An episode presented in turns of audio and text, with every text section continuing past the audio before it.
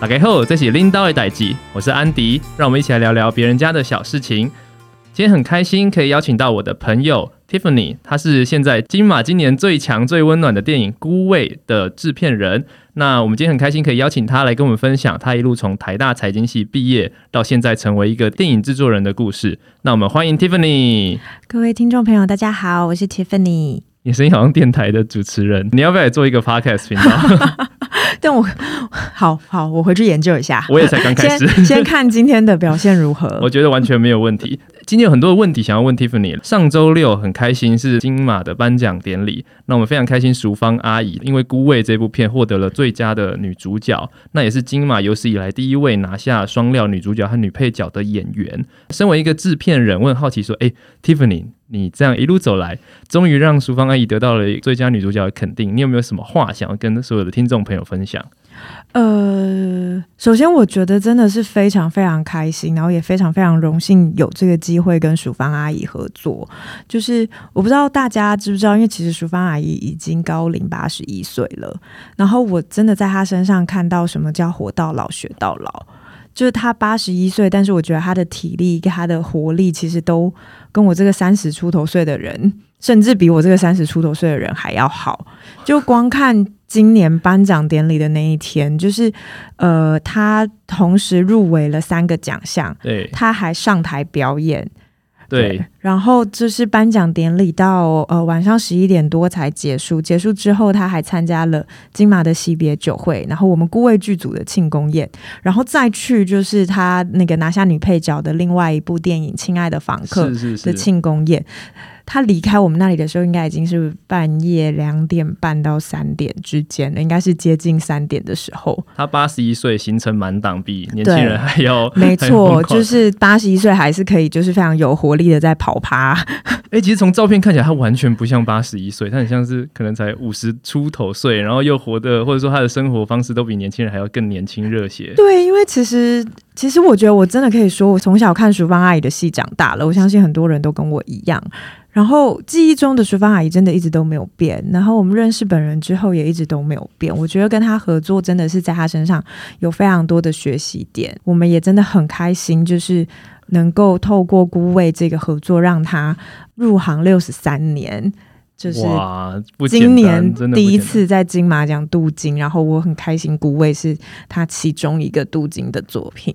也是因为《孤味》让她真的是呃得到最佳女主角的肯定，等于影后嘛。这个影后的，嗯、因为她嗯传统上这种已经在影影视产业奋斗六十三年，还一直没有得到一个算是影后的肯定，有些人会觉得是遗憾，当然是见仁见智。但我很开心说，哎，淑芳阿姨因为《孤味》这部片，然后让大家去关注家庭的议题，对，然后也算是因为《孤味》这部片，她获得了肯定。当然，获得肯定也不是只有淑芳阿姨，而是所有团队都一起。获得了金马奖的肯定，这样没错没错。有一个问题会想要问 Tiffany，就是想要先请你跟大家介绍一下你的背景，因为你背景非常的特别，你一路从那个金融相关，然后呃跳到呃跑到纽约念 MBA，那现在回到台湾，然后做电影的制片。很好奇说，哎，可以先快速的介绍你的背景，以及你为什么会想要从金融业，然后转行成为一位电影的制片人？好，呃，就像刚刚 Andy 说的，我的大学其实是读财务金融。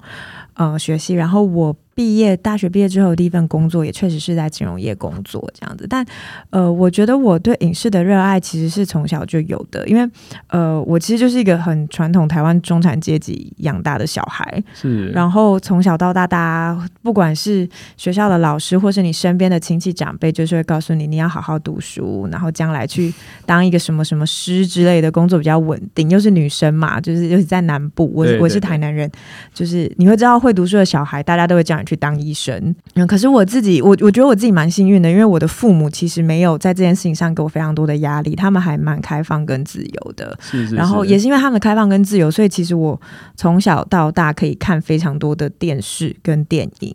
然后很多电影其实不是在电影院看，是在你知道，就是电视上看 HBO 啊什么。就是我我其实小时候不会不会被限制看电影跟看电视的时间。然后我觉得在透过很多的影视作品，其实给了我人生很多的学习知，不管是知识或是尝试，就是书本以外的世界，对我来说都是透过电影跟电视剧。呃习得的。这样子的经验其实带给我人生很多不同的启发，在在人生每一个不同的阶段。是，所以我一直觉得，就是呃，影视作品其实是有机会给予不同的人不一样的启发的。那对我来说，这件事情我我觉得很美好。然后我也希望有机会可以再呃延续这样子的这个美好，但我觉得以前我们可能比较没有机会去理解，就是如果你身边没有人在这个产业，你不知道有什么样的工作类别，有工什么什么工种的工作是你可以做的，对对对。所以呃，就这这个想进这个行业，或是跟这个行业有所接触，一直是我的一个想法，但我也。嗯，应该是说也不知道该怎么样去接触，直到呃我去香港工作之后，当时我的老板其实是跟香港的影视圈是有一些接触的，然后因为他的关系，我才呃认识了一些这个圈内的人，是，然后也刚好也是那个时候，其实呃台湾电影因为《海角七号》有一波就是比较热烈的讨论，然后中国大陆的电影市场也也起来了，所以很多人、嗯、网络上其实就开始出现很多在讨论呃一部电影要完成需要有哪些不同工作环节的专业人士，然后我觉得我才找到一个，呃，我有金融背景，可能可以切入这个产业的的面向，这样子就是 producer 这个工作，制片人。那其实制片人做的是在美国啦，就是比较完整的工业体系的时候，制片人其实也有分，有一些制片人是，呃，他是可以说也跟编剧。很类似，他是 creative producer，他做的工作就比较跟导演跟编剧呃合作，然后是着重在就是呃内容的产出的这个部分。有一些 producer 可能负责的部分就是比较偏财务或是商业合作的这个部分。那我觉得我给自己的定位就比较是后者。对，然后我们孤味这部电影其实有另外一位制片人是我的同事婉玲 Jacqueline，他就比较是 creative producer。然后我觉得我们两个是还蛮好的组合。你跟婉玲是怎么认识的啊？啊这是一个很有趣的故事。我们两个传奇故事，对不对？我们两个一开始是 PTT 网友，对，所以网络上还是可以认识合作伙伴。没错，就是，但我们两个最近在回想这件事情，有时候觉得我们两个就是是不是都太少根筋，才会有这个美好的缘分？就是 呃，当时我在香港工作，然后呃，因为想真的。开始更理解这个行业，然后开始想要慢慢把自己的职业发展往这个行业去尝试的时候，其实我想到的第一件事情也是，那我是不是应该要出国读个书，嗯，读一个跟这个呃影视相关的的的的课程或是硕士这样子，就是然后我那时候就在 PTT 的留学版上面，嗯，就是开始找，就是有哪些人有出国，就是念过跟 producing 就是制片人这个相关的的分享，就是申请的经验分享，然后。我找出来，因为因为其实台湾人去念 producing 的人比较少，对，比起去念编剧或是念导演的人来说，是相对比较少的。了解。所以我找到的人数应该就是大概四五个吧。然后我就我也不知道哪来的勇气，我就那时候 PTT 我还就站内寄站内信给每个人。对，然后那时候婉玲有回回我站内信，然后是唯一回你的吗？我有一点忘记了，他有回你这样，他有回我，因为因为我忘记，然后我也没有无从查证，因为我已经无法登录登，我忘记我的 PDD 账号密码，我现在已经找不回我在 PDD 上的足迹。OK，, okay. 对，然后呃，婉玲那时候有回我，有给我他的 Gmail，然后我们后来就有一直保持联络，这样子就通电。那时候那时候婉玲还在美国，嗯哼，然后我们有一直通电话，保持联络。然后在我第一年想要申请出国念书，我其实就是申请电影学校，申请 Producing 的 program，然后、嗯、呃。那个在准备申请的 material 的过程完了，也帮了很多忙。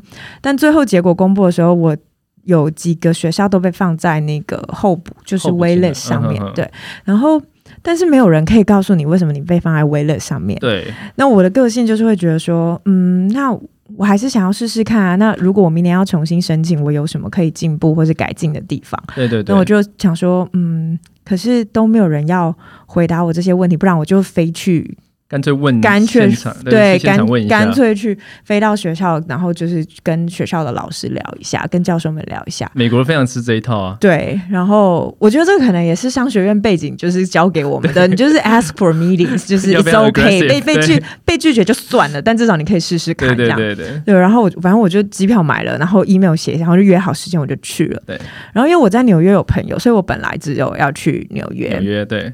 然后我就跟 Jacqueline 讲这件事情，他就说：“嗯，你都飞到纽约了，那你就你就顺便来一趟 LA 啊，你 LA 有几间学校被放在 waitlist 上面哦，了解。对，然后我就想说，嗯，可是可是我在 LA 没有认识的人，没有住的地方，然后我那当时还不会开车，嗯哼，然后那个时候也还没有 Uber，对，所以你不会开车，你真的是去 LA 不知道要怎么行动，啊、没有车在 LA 真的没办法活。对，然后 Jacqueline 就说：“哎，你就来住我家就好了啦，就是反正你就去那两个那几个学校，我可以载你。嗯哼哼”然后我我就答应他了。这个相信网友的过，我第一次见到他就是去 Jacqueline 当时在在 L A 的，就是他那时候还在 L A 念书嘛，他当时住的地方。然后现在仔细回想起来，我们两个都觉得就是这两个就是疯女人，就是怎么随便住到网友家？对，你怎么会邀请陌生人来你家住？然后就是你怎么会随便答应一个陌生人的邀约去他家住这样子？但我觉得就是很美好的缘分，真的是一个缘分。我们俩真的是最近回想起来才觉得说，嗯。对，其实不是很合理的选择，但就是这样的选择才有趣啊！就是事后回想起来，真的是，嗯，他也没办法想象了，怎么会愿意做这个决定，然后还是一个好的决定。对，而且当下我们两个都没有觉得很奇怪。对，就是真的，我们真的是这，因为最近蛮多人问我们两个怎么认识的，就是我们才。一直在讲这个故事的过程中，就觉得说，哎、欸，对我们当时怎么都没有对这件事有任何的质疑，是因为别人觉得很奇怪，你们才开始觉得有点奇怪。就对，有人就说，哈，你们就去住陌生人家哦。我们就说，嗯，对，就去住陌生人家。所以你们认识之后呢，你就呃，你就在。纽约读书了吗？还是没有？我们认识之后，就我刚刚讲，我刚我那时候其实是去美国呃拜访教授嘛，想知道为什么被放在 waitlist。然后其实那个时候呃几间学校的教授都有告诉我说，其实在美国呃独立电影跟所谓的 studio film，就是大家知道的 Marvel 啊、Disney、Warner，其实是两个不一样的体系。是。然后我我其实想学的，我我在我的就是 statement of purpose 里面写的都是呃我想知道呃为什么好莱坞会可以成长成现在好。好莱坞的样子，就是这个背后的工业体系的发展的脉络是什么？然后我希望，呃，我可以学学会跟呃观察这些东西之后，把这个经验带回亚洲，然后想要做亚洲的内容，希望可以帮助亚洲的亚洲的产业可以有呃，就是呃面对未来的发展这样子。然后呃，三间电影学校的教授都跟我说，嗯，你知道，其实在美国就是 film school 就是教你 creative，比较教你偏向 creative 的东西，即使是 producing program，他们。他们的训练就是训练你成为一个 creative producer。对，然后每个人都跟我说，以你的背景，你如果想要做这件事情，你应该要去念。MBA 去念商学院，念商学院，或是去念法学院。然后他就跟我说：“你知道，就是美国的 studio 其实很少收电影学校出来的人，他们都收电影，对他们都收 film school 跟就是 law school 出来的学生，这样收 MBA 跟 JD 这样。然后我想说，真的是这样吗？好吧，但既然你都这样讲了，然后那我就回来试试看申请 MBA 好了，就会易如反掌。”就是比较就蛮顺利的这样，因为其实本来就是商学院的商管学院的背景，然后申请 MBA 也比较顺利。对对对对对，但我其实就是在申请 MBA 的时候，就是希望自己可以透过去美国读 MBA 的这个时间去呃西安的一些大的 studio 实习这样子。所以你也拿到了一些实习的 offer。对，我那个时候去呃呃 Warner Brothers 在 LA 的呃。办公室就 L A 的总部，嗯、对，然后是做呃北美地区的发行哦，做发行，对，是就是这发行。我我们那时候我的实习都跟制作没有关系，那你最后当了一个制作人，这样？就是我觉得这就是跟 Jacqueline 互相搭配啦。我觉得在做顾问的过程中，我也在学习呃制作的每一个环节，因为我觉得蛮有趣的，因为你其实并没有。呃，根本不是科班出身的嘛，嗯、你甚至到研究所也是念 MBA，不是念不是念 producing，然后你现在是一个制作人，那你如何跟这些传统科班出身的导演啊、摄影啊、跟剪接、灯光等等的人沟通呢？还是那个你比较是在专注在一些什么财务啊，或者是跟呃投资人的沟通这样？对，确实确实在孤味这个案子的分工上，我比较多做的事情都是呃比较偏财务，呃投资融资，呃投资人的沟通，然后呃。呃，我们在宣传策略上，或者是宣传合作伙伴上的一些呃沟通跟呃合作的推展，这样子。嗯、对，那那 Jacqueline 本身是学，他就是学 producing 出身的，然后他也非常 talented，所以他在跟你刚刚提到的所谓跟导演、跟编剧、跟跟呃。其他创作者的沟通其实比较是 Jacqueline 在全权负责，然后对我来说，我其实会会跟着他，如果时间允许的话，就对我来说是个学习这样子。你们等于是一个完美搭配，就是把嗯、呃、制作人该做的事情有点像分成两块，然后各司其职，都做得非常好。对，然后我们也可以互相跟对方学习，对方在他的领域的的思考模式跟跟工作方式了。而且我觉得很多那种商管学院毕业出来的学生，大家都想要进金融业，尤其是念财经系毕业出来的学生，但他们好像没有想过，原来做一个嗯负责投资或财务的制作人，也可以是一个金融业的选择。那我觉得说，哎，你。这这样的一个选择，也许对一些呃商管学院甚至财经学呃财经学系的学弟妹，也许对他们来讲是一个蛮特别的一个嗯职涯方向吧。他们有没有办法去考虑这一件事情？还是你觉得说，哎，你这个你这样的一个职涯轨道，等于是一个嗯独一无二、非常难去复制的一一条路呢？我觉得不会说难去复制，但它确实比较非典型。嗯，那它只要是在非典型的非典型的这个。的定义之下，它当然就是会有比较呃呃不为人知的辛苦啦，以及就我觉得这个不为人知的辛苦是说，当你遇到问题或者是呃挫折的时候，你可能比较不知道要怎么样去寻求解答。但我觉得，不管你呃大学是学什么，不管你本本身的呃学习历程是什么，其实任不管你念哪个科系，它其实都只是在教导你一个思考跟。呃，面对问题、面对事情的呃解决的逻辑，就是呃，现实生活中遇到的问题通常都很大。都不是像你联考考试，你知道就是有标准答案的这种，是是是，对，它可能都很大很复杂，是好几个小问题结合在一起的。但呃，我觉得你当你有过不一样的训练背景，你看待一个大问题的时候，你怎么样把这个大问题细分，一步一步的拆解，去找出解决之道。就每一个人的切入点会非常不一样，就是所谓的那个 approach 会非常不一样。我觉得对我来说，就是。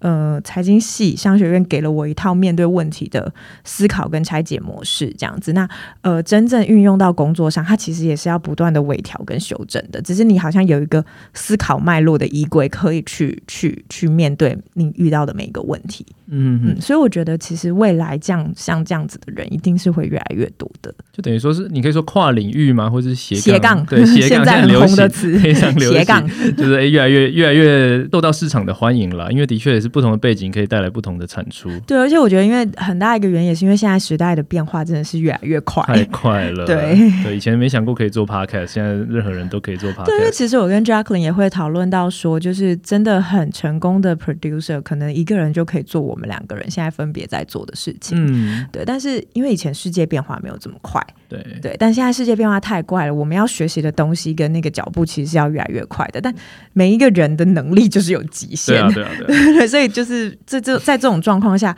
呃，团结合作其实是更重要的。反而有些那种一个人就可以完成你们呃两个制作人可以完成的事情，这样子的制作人会不会更难与别人合作？这个我觉得很难说啦。对，嗯、这个真的，嗯，见仁见智，见仁见智。对。那有一个问题是，哎，你原本是在香港的金融业，那其实是一个台湾很多商管学院毕业后梦想的职业。真的等于是最好的科系，然后去最好的工作，就是人生胜利组啦。对于，或者说台大有一个词叫 elite 嘛，就是哎，你是一个精英中的精英。这个词好像是我毕业之后才开始在学生间流传，有 有点负面的一个词，对 对。但是你拿到了，然后呃，你工作了，然后你又放弃了，变成一个电影的制作人。我很好奇说，哎，这一趟过程，你的家人完全支持吗？呃，我觉得不能说完完全。嗯，对，我觉得他们本质上算是支持的，嗯，然后只是他们当然还是会有，就算他支持你，他还是会有非常多的担忧，是，他还是时不时会想要跟你讨论，想要希望你的希望希望你好像可以不要让他那么的担心，嗯哼。嗯哼，对，我觉得他们其实。就是所谓的反对，其实都是出自于关心这件事情。他他希望你可以过得好。那呃，我觉得当然在这个过程中也很感谢我的父母，因为我刚刚讲他们两个就是非常自由放任的两个人，所以非常好。对，所以很多时候他们的担心对我来说，只是给我一个机会去思考我现在在做的事情，我是不是真的有有。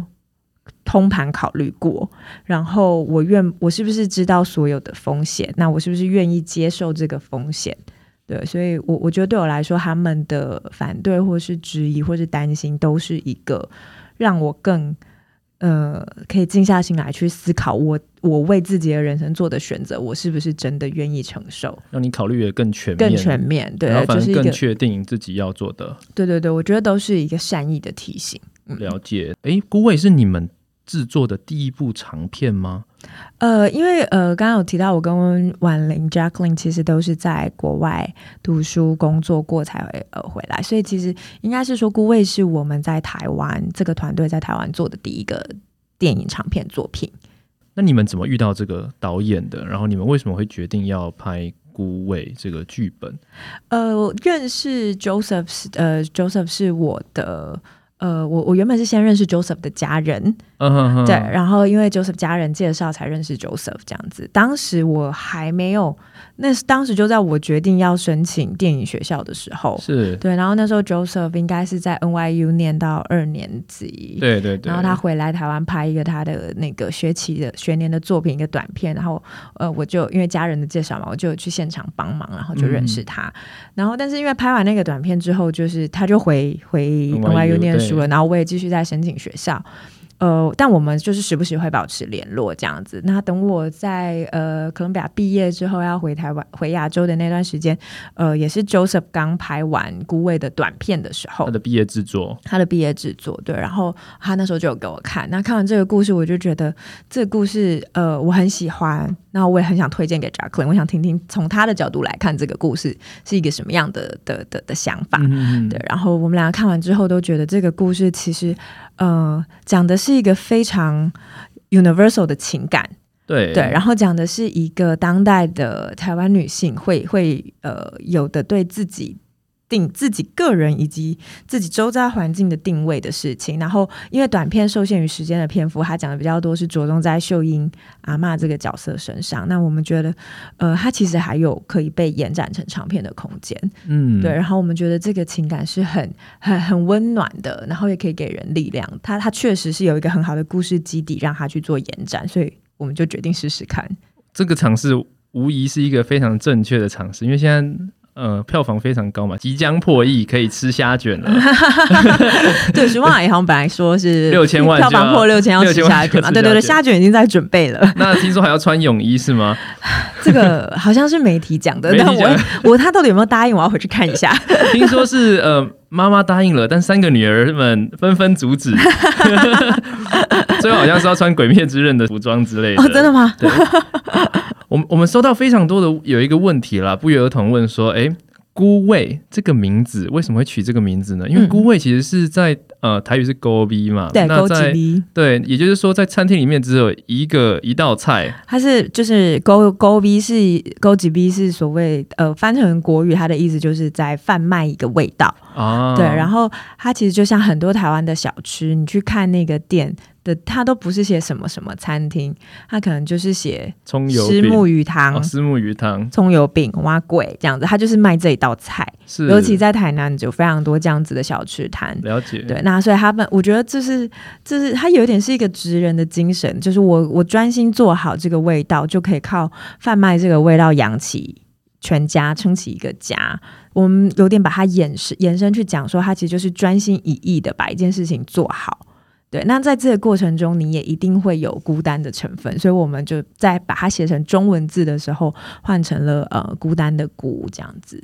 嗯，诶，原本是哪一个孤啊？呃呃，孤几逼的那个孤是待价而沽的孤，哦、所以是三点水，三点水一个孤。嗯、对，就反而换成孤单的孤更加符合这个电影的味道哈。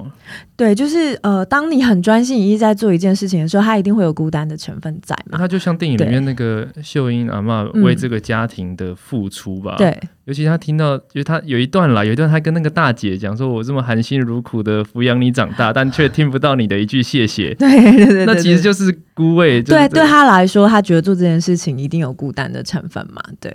对，我觉得，我觉得，呃，因为刚好 Andy 也看过电影了，其实应该可以感受到，我们希望电影里面传达给大家一件事情是，呃，不管你身边的家庭成员有多少，不管你有多少的朋友，就是你们的感情再好，每一个人都一定还是会有他孤单的。的地方，因为每一个人都会有不一样的执着跟想法。那他这个这个，他对于自己的人生的执着，可能就是他孤单的部分。这这个时候是需要大家更多互相的去理解跟倾听的。对，我非常喜欢，因为我看了两次，这是我人生第一部二刷的电影，真的假的？真的，我从来没有二刷过。我小时候或者我以前都觉得二刷是一个浪费钱的举动，嗯、明明就看过了，你干嘛还二刷？我人生第一次二刷电影就是是是是就是是我们的荣幸，没有是我的荣幸。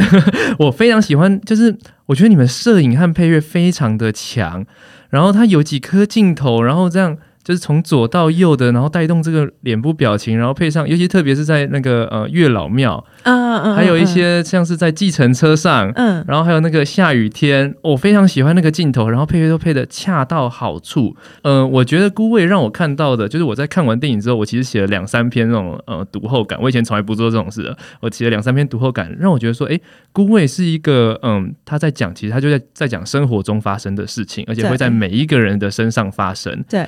有一个点是我很喜欢，是说，哎，我们常听到有所谓的文化输出嘛，嗯、就是日本啊、韩国啊、美美国好莱坞都在做所谓的文化出输出，用电影来输出他们的文化。那其实孤味让我们看到台湾的文化也有输出的可能。那 Tiffany，你作为因为这是一个台南发生的事情，刚好你也是台南长大的孩子，那你自己觉得呢？呃，对你来讲，这样的台南故事对你有没有什么特别的含义？呃。我觉得当然分两部分啦，一来就是我觉得我是台南人这件事情，可能当让我当时在看到这个故事的时候更有共鸣。呃，另外一部分也是当时我们真的呃坚持要回台南拍摄这个故事，一方面是故事本身，导演本身的的成长背景也是在台南，那二方面也是因为呃因为。故事发生的时间点是冬天，嗯，对。然后南部的冬天其实跟台北的冬天不太一样，差蛮多的。对，台台南的冬天的日照其实是非常温暖的，嗯、因为其实夏天的台南很热，对，太阳有点过热。冬天可能最好的季节，冬天是台南最好的季节，因为也不下雨，但是就很温暖。然后它的日照的那个阳光的色彩是是是是很柔和、很温暖的感觉。对，所以呃，当时我们在拍摄的时候，确实是就是在台南住了一个多月，然后这也是我。呃，离家十几年来，就我我大呃高中毕业就就离开台南，到到台北来读大学，然后就出国工作，在跟读书，是我十几年来第一次回台南住这么久。一个月，一个月，然后我就住在，我就想说，哎，帮剧组省钱，这样子，我就住在自己家里。了解，了解。对，我其实很久没有这么长的时间跟呃住在自己家里，然后跟爸妈，我的爸妈相处。虽然虽然相处的时间不多啦，因为都在工作。工作对，早出晚归，他们其实很少看到我，但至少有看到你了。对，但至少有看到我这样。然后我就是我，我觉得还蛮感动的。对我来说，就是这个。这个除了这个故事本身以外，呃，对，我在做一个，我们在做一个跟家庭有关的故事，那让他让呃，因为这个故事让我跟自己的原生家庭有更多的连接，我觉得也是很感动的事情，很特别。对，对，然后呃，我记得我们在做放映的时候，嗯、呃，就是呃正式上映前的一些宣传的时候，有一次我们到台中去做一个映后 Q&A，是，然后因为我的另外一个 producing partner Jacqueline。是台中人啊！我们再一次在台中看的时候，呃，就是。他的父母也有来电影院看，这样，然后，嗯、呃，我们在在做映后 Q&A 的时候，Jacqueline 就说这是他的父母第一次在电影院看他做的电影，这样子。然后我真的觉得，我自己听到这句话，我也觉得非常非常的感动，感动到爆。就是我们在做一个家庭的故事，然后我们很开心有这个机会，让我们自己的家人，就是呃，也可以在电影院看到我们的作品。哎，其实很多时候父母很想要参与小孩子的人生，但其实小孩子长大之后就。嗯，你可以说客观来讲，没有机会让父母参与他的人生。嗯，但因为你们拍了这个家庭的片，这种 universal language 的一个电影之后，反而让父母更能理解说，哎，自己的小孩原来在做这样一个有意义的事情，而且他可以感受到他跟你是在一起的。我们在自己孤位的粉砖上面也看到蛮多的呃观众朋友跟我们分享，因为这部电影，他们多了一个跟自己的家人对话的机会。对，就是从讨论剧情啊，一直到大家去正视我们家庭关系之间对我们各自的意义是什么这件事情，我觉得其实是很温暖的，我们也很感动。讲到这个，我觉得因为讲到家庭，就不得不讲什么世代差异嘛。嗯，因为你们过程中安排了一个我觉得非常有趣的，就是嗯。那个大，这应该可以讲，因为大家都看过电影了，我相信，因为这个太值得看了。还没看的，赶快进戏院里面看。有一个有一段是在讲那个大姐，她就像一个风筝一样嘛，对，她就在风筝一样在天上飘，所以如果你迷失风中，我会来寻找你。然后因为我们大哥的歌，对，陈升大哥的歌。然后上礼拜五的时候，我们就包场了看，因为我们包场看孤味嘛，然后我们就听到这一句话的时候，因为我们包场那个呃那个活动各个年龄层的都有，那比较前面的位置给年轻人坐，比较后面的位置给长辈们坐这样。嗯、然后呢，我就听到这句话说，长辈们就开始笑，嗯，前排毫无声响。那他们是在那个另外一个角色，闫飞那个角色说陈升是谁的时候，然后后来等到他说 哦，因为后来关关说哦，这是陈升的风筝，是你大大姨最喜欢的一首歌。对，然后陈升是谁啊？我相信前，然后后面的人就一直笑，然后前面的人真是满头问号，陈升是谁啊？就他们有一样的疑惑。对，然后就会对陈升大哥不敬？就到底陈升其实是你那个时代的周杰伦吧？就是非常非常，然后结果真的是因为这一呃你们的电影，老实讲，因为你们的电影回家。我有很多朋友开始 Spotify，然后开始找陈升的风筝，我觉得哎，了解一下自己的父母当年的流行吧。对，因为因为我可能我自己的年纪刚好介在这两者的中间。对、嗯、我其实成长的过程中是有听我的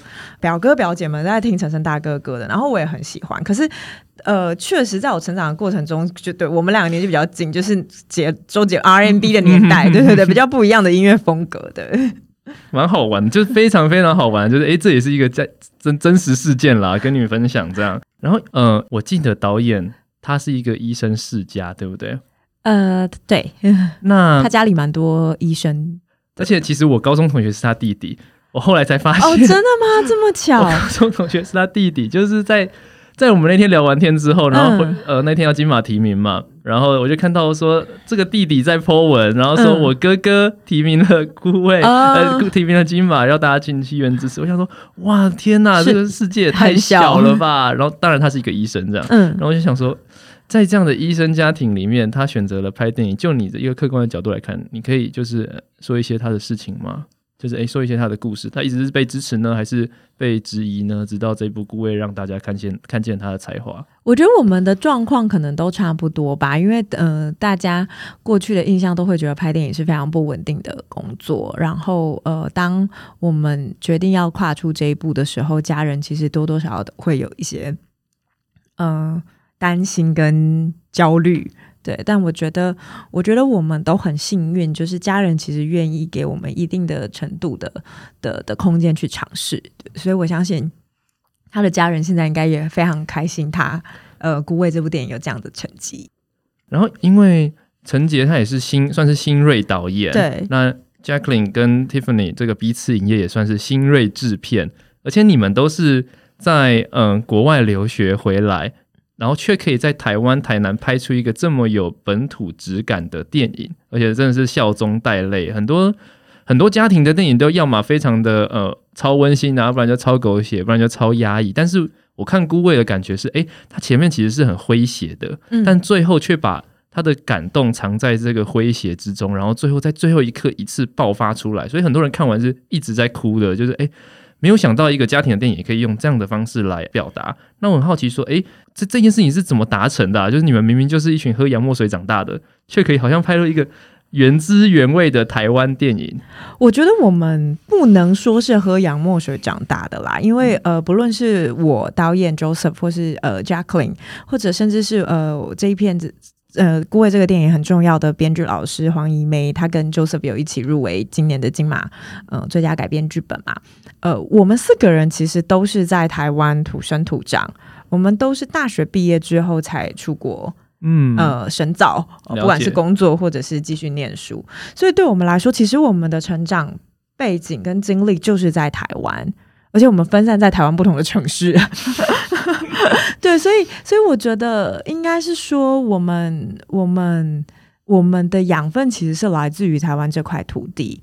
那不管我们后来都各自出国呃读书进修，那那个可能是另外一种不同文化的刺激，它可能是帮助我们更好的知道说，我们要用什么样的方式去诉说关于我们的故事，才更容易让。呃，不是在这片土地生活的人更能理解，嗯，我们、嗯、对，因为我觉得这这可能也不仅仅局限在电影嘛，就是很多时候，你出国，如果你有外国的同学，呃，你可能要用他可以理解的方式去解释你的想法，嗯、因为大家的不同的生长背景可能会有不一样的思考逻辑，文化背景完全不一样。对对对对对对，你怎么样找到那个切入点？我觉得是很重要的。那那我觉得对我们来说，我我们讲的是一个我们成长过程中知道的故事。嗯，我们在拍我们成长的这块土地，但我们可能嗯。呃相对，因为我们的经历的关系，找到一个比较好跟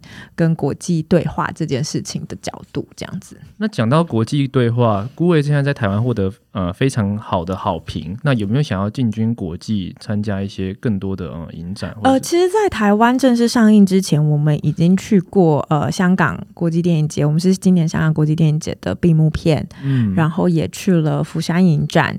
然后东京影展这样子，然后之后应该也会有海外发行的计划，这样子，是现在还没有办法跟大家说，因为保大家保持期待。对，我很好奇哦，因为孤味的卡斯非常强大，嗯，对，呃，那一群新锐导演还有新锐制片做出来这个年轻团队，你们是怎么找到这样的考卡斯，然后邀请到非常知名的廖庆松老师啊，还有徐若瑄担任制片人？那从这样一段一开始的呃编剧制作。到后来的选角啊、拍摄、后置这一连串的过程，Tiffany 有没有什么很有趣的故事？你觉得是可以跟听众们分享的？哇，这个这好，这个问题好大，大的问题哦，大灾问。呃，我我觉得这么说好了，就是我觉得我们很幸运啦，就是呃，我们确实花了蛮多时间在雕琢这个剧本。那呃，我们现在合作的这些，嗯、呃。非常有经验的前辈们，其实都当初都是因为这个剧本带给了他们呃一定程度的感动。那我觉得很令我意外的事情是，其实蛮多人看了这个剧本都会跟我们分享说他家里有类似的故事。对，嗯、那我们就会觉得说，哎、欸，其实这这，我觉得这这每一个这个 feedback 都是带给我们团队更多的信心，说这个故事真的是有办法可以获得观众的共鸣，可以得到呃。可以可以提供给观众一个呃情绪的抒发的故事这样子，所以所以我觉得这这是在整个我们筹备的过程当中，我觉得很有趣，然后也带给我们很多信心的部分。就等于是在一开始开拍之前就可以知道说，哎。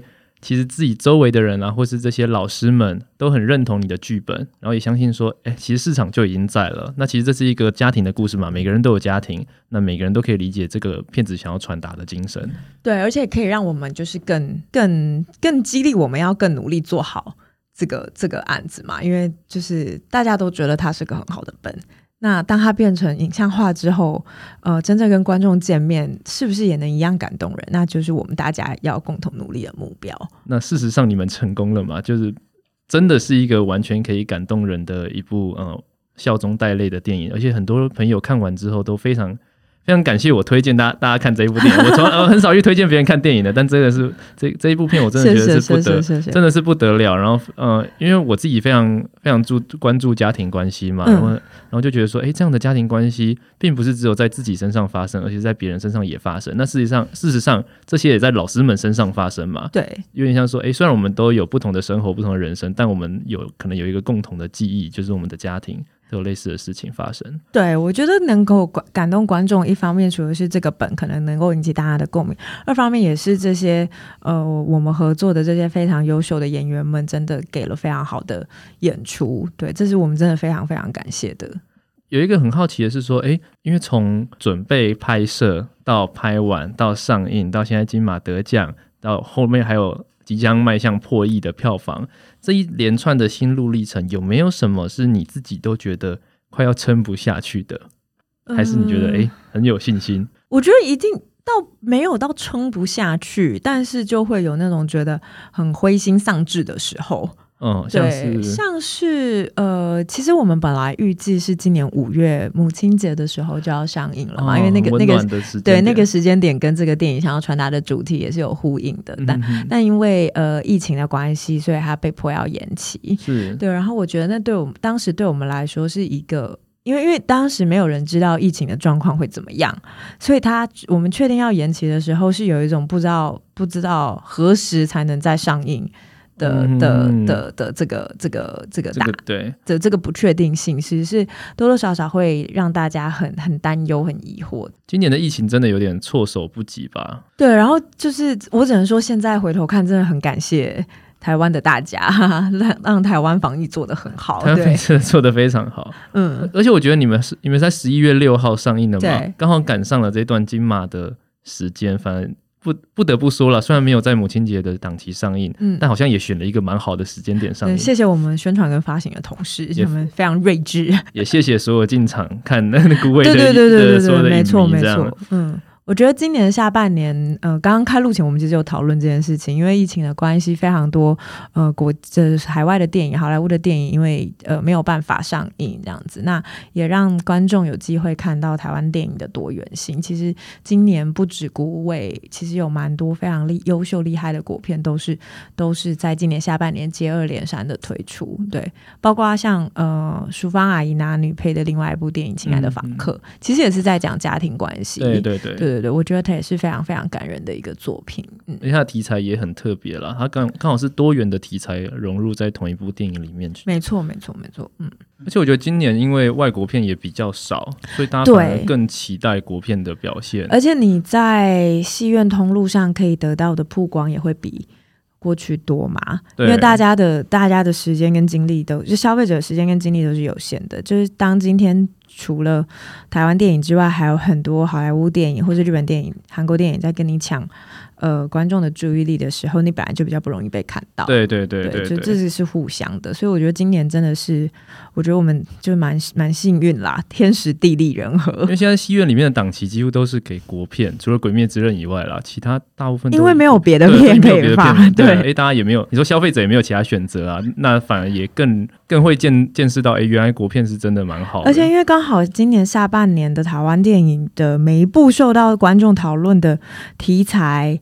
演员表现其实都很不一样，都很多元，所以我觉得会让大家更有一种就是呃，其实看台湾电影也可以看到很多不一样类型的东西，而不是你好像重复在看一些类似的作品。因为以前台湾电影都会很草根啊，不然就要很多脏话啊、国骂啊这种，那或者是一些那种高中生的爱情。但今年，今年或者说这这一两年开始的议议题，不管是同志啊，或者说家庭啊等等，越来越多元，然后发现说，哎，原来台湾的。电影团队也可以拍出这样有质感，然后针对不同议题的电影，我觉得很特别。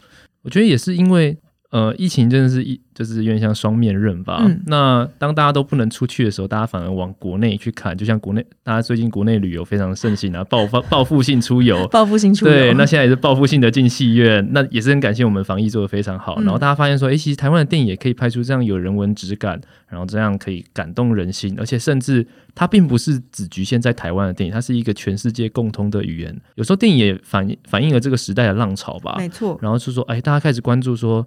当我们嗯、呃、以往所在追求的那些事情一夕之间都有可能没有办法再继续进行的时候，有什么是我们应该要认真或者说更加重视的？那可能就是我们最身边的那些人。对，我觉得就是今年真的很开心，有机会让大家看到台湾电影更多不同的样貌，然后也也也希望在这半年过去台呃台湾的观众对于台湾电影是有更多信心的，因为其实台湾电影一直都都有在进步，对对、嗯，越来越好看。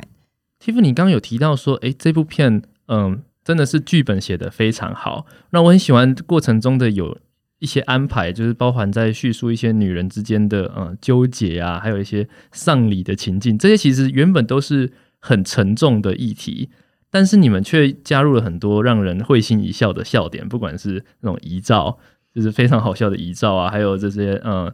宗教蟑螂，呃，打蟑螂，然后还有那个塞公跟那个 的的 battle，然后这些都觉得说，哎、欸，这些东西冲淡了原本日常生活中的那些沉重。我很好奇，说这些梗到底是怎么想到的？然后你们是怎么去拿捏这些所谓的欢乐元素，然后又不会让观众们或者说让看的人觉得这样子太浮夸啦、太综艺等等？我觉得这真的是编剧跟导演的功劳诶，就是我们在剧本阶段的时候，因为因为我跟 Jacqueline 比较多是呃陪伴编剧跟导演走过呃当初创作的阶段，那那我们每个人都多多少少都会丢出自己生活经验、自己看到听到过的一些故事来来做，就是一些基底的发想，然后所以我觉得。就像刚刚讲的，我们都是在台湾长大的，然后、嗯、呃，到我们这个年纪，多多少少都参与过自己家庭里的丧礼啊、婚丧喜庆这样子，嗯、所以呃，其实真实生活中的丧礼没有到这么这么的悲伤，绝大多数时间啦，就是他一定有、嗯、有开心的部分，有有难过的部分，他不会是就是只有。悲痛对对对对对，他其实生生活就是开心与不开心互相交织而成的，所以我觉得我们希望尽量可以做出这个感觉。我很喜欢这句话，就是生活不是只有开心或不开心，而是它是有两种，应该说它是有多元的情绪交织而成。没错，嗯、然后甚至在悲伤的时候，你也可以看到一些很开心的事情；开心的时候，当然也可以想到一些嗯负面的情绪。这样，没错没错。嗯，因为我我那时候很很荣幸有受邀到那个口碑场，我有 我有听到你们的呃编剧说，因为顾魏的呃电影的小妹叫做佳佳嘛，对。那佳佳其实是因为你的名字中文有一个佳，嗯，对，那他是不是是因为这样子才取的？是因为你跟这个小妹的个性很像吗？还是呃，到底为什么会取这个名字？那你因为小妹在这个电影里面扮演的是一个，她很想要知道她家发生的事情，但是她一直不被告知。那 Tiffany 有这样的经验吗？就是家里的事情，你有什么你自己一直很好奇，但是。好像都还没有得到答案的。我自己其实没有这个经验。然后，这个关于这个命名的故事，其实 其实没有这么的浪漫。它是一个很好笑的 背景设定。哦，跟大家分享一下。就是因为帮你的片中角色取名字，真的有点。难，嗯，你都想要取一个符合这个角色，但是又很有记忆点的名字。OK，然后导演那个时候非常的偷懒，就是我刚刚讲到，就是呃，我的另外一个同事叫 Jacqueline 婉玲嘛，对，然后我们还有另外一个同事叫有鱼。鱼鱼鱼就是第二二姐二姐，对。对，然后呢，呃，那个我们的编剧叫黄怡梅，哦，阿梅，她是老三，OK，然后我确实是我们四个人当中年纪最小的。所以我，我我对，然后因为因为婉玲，呃，我们取的是婉啊，对。哎，可是后来大姐是叫阿青，大姐叫陈婉清，哦、婉清，对，他们的名字叫陈婉清，所以陈婉瑜。其实这四姐妹就是你们四姐妹，是对，就刚好是我们四个同事的名字组合而成的，当然有点偷懒啦。我觉得只是因为在剧里面，就是小妹的名字最常被被被使用到，因为大家会就。是最小的，大家就会对，对，就会一直喊嘛，加加加加，所以就是大家才会突然意识到这件事情。原来如此，因为其实其实我身边的朋友也很少人叫我佳佳啦，大家都叫你 Tiffany。对对对对对，佳佳，所以或者是就直接喊中文全名这样，了解，很少喊佳佳。有一个点，其实我很喜欢那个呃，一样是家庭对话的那一个镜头，然后小妹对。就是妈妈，就是阿嬷说，一样是女人的心情，你没有办法了解嘛。哦，你很喜欢这句话？应该是说，我很喜欢那一瞬间，嗯，就是他很想要知道一些什么，然后他为蔡阿姨讲话，因为其实一开始我就会觉得说，哇，这个小妹是一个小叛徒，然后 她竟然会跟他网 网络上确实就是很多人针对这句话有不一样的解读。嗯，我觉得当然一直一个一句话可以本来就会有各种解读了。那一开始的时候，我看这部电影，我就觉得哦，这小妹真是一个小叛徒，然后不跟她妈站同一阵线。嗯，然后她一直在那边，甚至那个在她跟一群那师兄师姐啊，然后在那边念佛经，然后她完全不理他妈的这这这这些想法。然后最后她一直帮这个蔡阿姨讲话，然后说一样是女人的心情，你没有办法了解吗？的时候，我很好奇，因为孤味她虽然在讲是一个家庭的故事，但她更多都是女人的故事。对，所以。不得不说，有时候女人之间的纠结，可能男人没有办法理解。虽然虽然我们看的时候就 还是很感动，还是很感动。所以我我没有针对这句话怎么样嘛，对。然后我就说，哎，真的很感动。那我好奇说，哎，如果是你。你遇到类似的情境，你有办法像这个小妹一样站出来吗？或者说，你身身边有任何的嗯友人啊，他有类似的生命故事，嗯，他也是因为其实我知道我自己有一些身边的友人有类似的生命故事，嗯嗯，嗯，嗯，嗯，然后嗯，他一开始是很不认同那个另外一位女性，然后到最后他转而拥抱那位女女性，这样，我很好奇说，这一连串的过程，你会嗯，或者你或者你身边有人会呃如何看待这样子的事情发生呢？呃，我觉得，因为其实故事里面也看得出来，就是这个蔡阿姨并不是破坏这个家庭的人，嗯，对，她跟就是呃秀英阿妈，就是我们主角之间的关系，其实不是所谓的原配或小三，对，他们两个比较像是。隔中间隔了很多人，就是隔非常久的前女友跟现任女友。嗯、OK，所以我觉得中间的那个尴尬一定还是有的，就是两个人都曾经这么深爱过这个男人，可是你们就是这个男人生命中不同阶段陪伴他的人，这样子。那我觉得对我来说，因为因为因为我如果是以这样子的角度来看待这件事情，我其实是会跟佳佳有一样的反应的。嗯、一方面是我觉得。呃，妈妈需要理解这件事情，就是呃，她才能够放下。对，那她放下之后，其实对她的生活是更好的。那事实上也是最后的安排是放下了嘛？嗯呃，我不知道，因为我我那时候真是太投入在看这一部电影了，然后我看到后来，我一直在想说。这到底最后要怎么解？就是，嗯嗯，因为你们在大概前三分之二不断的在创造妈妈和这个蔡阿姨的有点像对立嘛，然后就是说，哎，必不见面，必不见面，然后又刚好缘分安排让他们见了面，然后大家都有各自的立场，可是大家又无法拉下脸来做什么，甚至有一些针锋相对，嗯，就是有些有一些话是针锋相对这样。我就在想说，哇，你们这个到底要怎么解啊？因为我相信，因为从一开始是这个嗯充满诙谐的情情绪，我就知道这不会是一个悲剧。嗯，然后我想说哇，怎么解？然后一直到你们最后用这样子的手法，然后来达成大和解，我就觉得说哇，太特别了。尤其是在最后一幕那个大家彼此鞠躬的那一瞬间，很多在场的观众都都哭出来了啦。那这样的一个结尾的安排是怎么想到的？呃，我觉得就像导演在很多访问跟他在跑映前映后 Q&A 的时候说的，就是其实没有人能够真正教另外一个人放下。就我们很常跟别人这样讲，但是这件事情用讲的很容易，要做到真的非常的难。嗯，那我们可以看到，在故事里面，当当秀英阿妈这个角色动了这个念头，她愿意跟自己和解，让自己跨过去这个坎的那个瞬间是非常动人的。对，所以我觉得。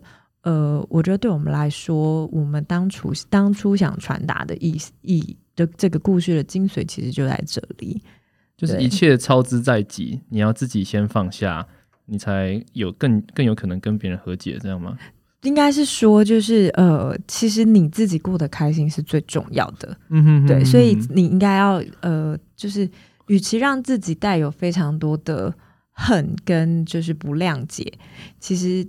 很多时候可以换一个角度去思考这件事情，嗯，对对对对，因为我相信佳佳说的那些话，其实都是希望自己的妈妈可以更快乐。对，我觉得一开始看这一部片的时候，其实在第一次看的时候，我有两个那个 key takeaway，嗯，第一个就是男人千万不可以外遇或是拈花惹草，就是对自己说的，对。然后第二句话就是，其实很多事情只要把话讲出来就好了。因为在这部片里面，我觉得所有的角色都想着他要为别人好，嗯，但是他都不把他的呃原因讲出来，或内心的想法讲出来的时候，嗯，就非常容易造成冲突。那这样的事件在家里非常容易发生。对，因为反而跟你最亲近的人，你越不知道要怎么说实话，而且你会觉得他应该要知道了。对，然后对，因为你越无所谓的，你越不知道要怎么说实话，是因为你会。先入为主的期待跟预设，他应该要能理解你。对对，然后反而最后因为你的举动，然后可能不自觉的伤害到了对方。对，而且就像刚刚讲的，就是因为你有期待，你的失望就会更深。就是当你发现他真的不理解你的时候，你就更更更生气。嗯嗯，对。其实我前阵子有跟一个朋友聊到天，就刚好讲到也是，嗯。我们有时候都会对于对别人很客气，但是对自己人却态度很糟糕。很糟糕，对。那家人就是最亲近的 最亲近的的自己人。但是好像我们没有办法，或者说我们忘记了要对家人也要对外人一样的尊重。当然，并不是有距离，嗯、而是要有一个呃，你更该尊重那些跟你亲密的人。对，呃，当时我们在做这部这这个故事剧本的时候，呃，导演呃 Joseph 也讲了一段我觉得很感动的的话，然后也是我觉得这个故事很动人的地方是，嗯、就是在家庭生活中，你都会觉得这个人是你的妈妈，或是你的姐姐，嗯、或是你的爸爸，就是。你对他的期待是来自于这个家庭的称谓，或是你对他的理解是这个家庭身份的这这个标签。但其实拿掉这些标签，他们都是独一的个体。就是你的妈妈跟你可能有一样的人生纠结，跟一样人生过不去的坎。嗯，可是当你觉得她是你妈妈的时候，你可能不会这样子去思考这个问题。嗯，所以有时候应该要放下那些身份吧，而是更加去。更加去理解他就是他啦。每一个人都是第一次当小孩，每个人都第一次第一次当妈妈。对，对，他在这个过程中也在学习怎么当一个爸妈。对，有一句话是什么？呃，当我有有了小孩，我才理解爸妈的辛劳。没错，那那句到底叫什么？忘记了。但是就是有一句这样的话。嗯，我觉得，我觉得这个，嗯，孤味这部电影提醒了大家要去更加重视自己身边的人，嗯，然后更加去重视每一个嗯独一无二的个体。所以我觉得今天真的。非常的感动。那在我们结束这个节目之前，那 Tiffany 有没有什么事情是要跟大家预告的？还是说，诶，你有什么未来的计划啊？然后想要跟更多的听众们分享？呃，我觉得当然就是如果。呃，听众朋友们还没有进戏院看《孤味》，还是很鼓励大家可以进电影院呃观赏《孤味》这个故事。如果你已经看过了，并且很喜欢，你觉得你有得到一定程度的慰藉跟跟抒发，就是也很欢迎大家带自己的爸爸妈妈或是家人一起进电影院看这部电影。嗯，对，希望大家喜欢的话，可以帮我们多多推荐，二刷三刷起来。我觉得非常开心，就是台湾今年有这么多国片，然后让当然台湾的消费者也开始注重台湾电影的好，然后再加上有《孤味》这样的一部呃注重家庭关系的电影，提醒大家应该去更重视自己身边的人，也希望在未来我们都可以看到每一个人呃，除了他去填补他心心心里的那块孤位以外，他也可以跟他自己周围最亲近的人有更好的关系，对，可以更能理解别人的孤位，没错。那我们就期待《孤味》赶快票房破亿，然后我们可以去吃虾卷。谢谢谢谢谢谢大家。那我们今天就谢谢，我们今天访谈就到这边结束。那也谢谢 Tiffany 跟大家所有听众的朋友分享，嗯、呃，他一路走来的心路历程。那希望大家赶快进戏院里面看《孤味》，谢谢大家，谢谢大家。